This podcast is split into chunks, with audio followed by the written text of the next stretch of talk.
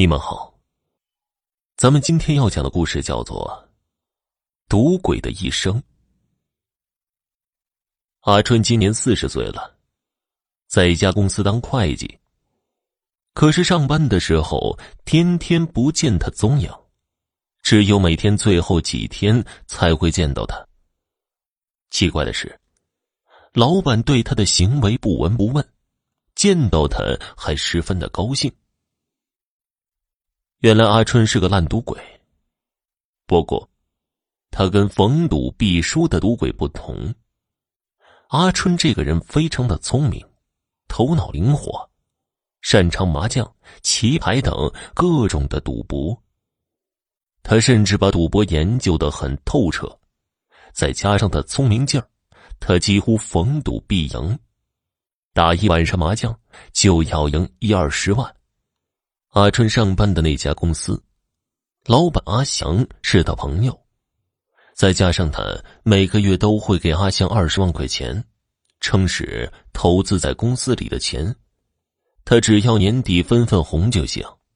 至于公司的账目，他夸口对阿祥说：“阿祥啊，你就放心吧，你也别管我每天去哪里，你的账目，我每个月后几天。”一定给你搞定了。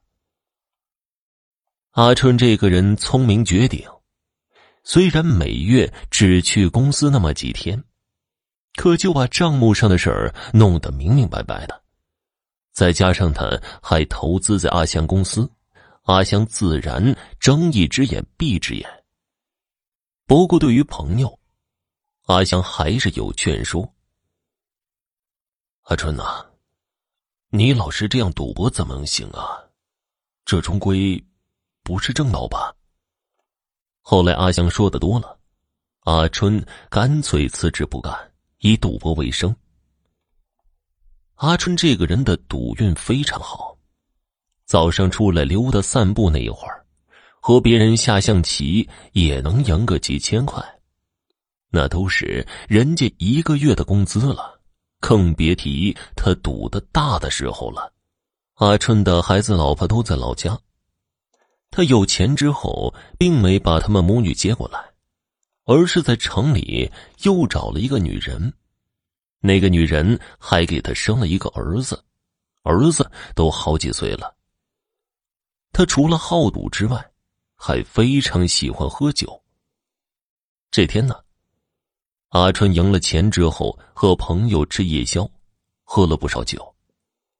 回家之后，他洗完澡，醉醺醺的躺在沙发上就睡了。和他一起同居的小三儿见他许久未上床，觉得不对劲儿。打开灯一看，只见阿春眼角歪斜，嘴也歪了，于是马上打了电话叫了救护车。原来阿春喝完酒之后，血压升高。突发脑溢血，送进医院就开始抢救。阿春躺在医院的病床里，他整个人觉得轻飘飘的，一直飘到了房顶。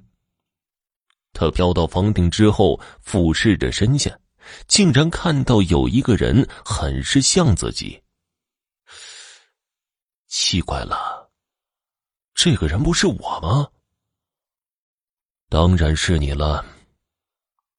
阿春回头一看，半空中漂浮着一位黑衣人。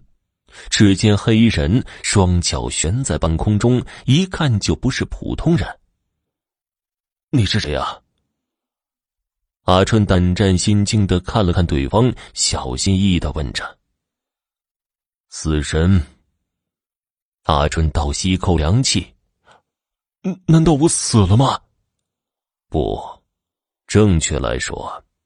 你是灵魂出窍，阿春窃喜，以为自己还能活过来，可是又看了一眼死神，死神为什么会出现在此呢？这让他心里不安起来。接下来，阿春想要回到身体里，身体好像有抗体似的，阿春的灵魂刚撞上去，就被一股无形的力量给弹了出去。死神。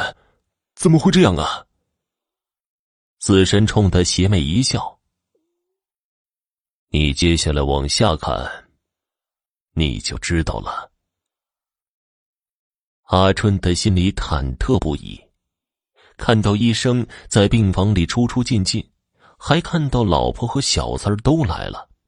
不过让他惊奇的是，当老婆小红发现小三儿存在之后，脸上非常的平静，好像一直以来早就知道似的。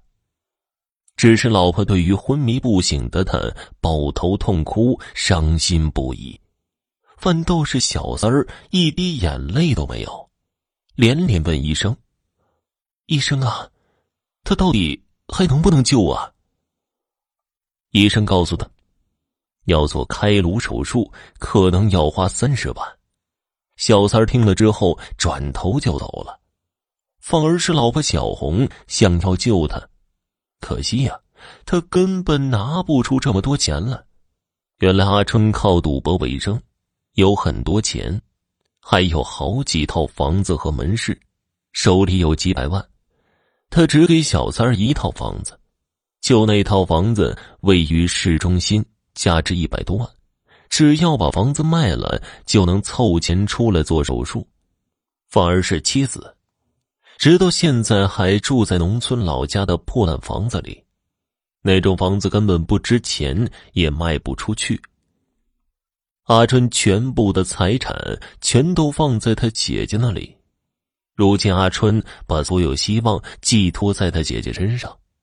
没过多久，阿春终于看到姐姐风尘仆仆的赶来，他激动不已，心道：“姐，就全靠你了。”医生，我选择放弃治疗。你可要想清楚啊，这是一条人命。就算做了手术，我弟弟醒过来，那也是瘫痪在床。难道我伺候他一辈子吗？阿春真的没想到，关键时刻就连自己的亲生姐姐都背叛自己。午夜的钟声敲响，阿春亲眼看到自己断气，老婆小红在他尸体前几乎哭得晕倒。在这一刻，他才明白。在这个世界上，对他最好的人是他的结发妻子小红。后悔了吧？已经晚了，也别想挽回什么。这已成定局，还是跟我走吧。阿春身体变得透明，泪眼婆娑的转过头来，对死神祈求道：“我不要挽回什么，只求你给我三天的时间。”就三天就好。死神倒也不是不近人情，捏着下巴嘿嘿一笑：“三天就三天，三天后，我来这里接你。”说完之后，死神变成一阵风，从窗口而出。阿春回顾自己这一生，自己这辈子聪明绝顶，以赌为生，赢了大量的金钱。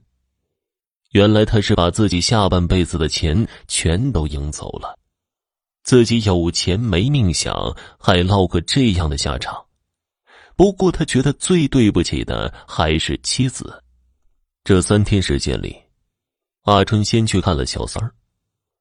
小三儿也跟他生活了好几年，还有一个孩子。对于小三儿的无情，他可以理解。毕竟以后他和孩子还要生存下去。至于自己的姐姐，那就实在太过分了。他的全部财产都在姐姐这里，他死后这些财产就全部归姐姐所有了。阿春生前以为变成鬼就能为所欲为，谁知并不是这样，他连姐姐的衣角都不能摸到。不过。他还是入梦，狠狠的吓了姐姐一下，让她精神崩溃，几乎进了精神病院。最后，他来到妻子这里，看到妻子整天以泪洗面，还住在破烂的房子里，就心疼不已。可惜他也无能为力。三天时间很快就到了，死神带着他来到地狱。当他见到阎王之后，阿春提了一个要求，想要下辈子还和妻子小红在一起，再做一世夫妻，因为他在心里暗暗发誓，他要好好报答他。阎王告诉他，下辈子，他妻子将会成为一个有钱人，还会遇到一个好男人，而他和妻子八竿子都打不到关系。阿春心里终于明白一个道理：这辈子都不珍惜，怎么还可能有下辈子？好了，听众朋友，本集播讲完毕，感谢收听。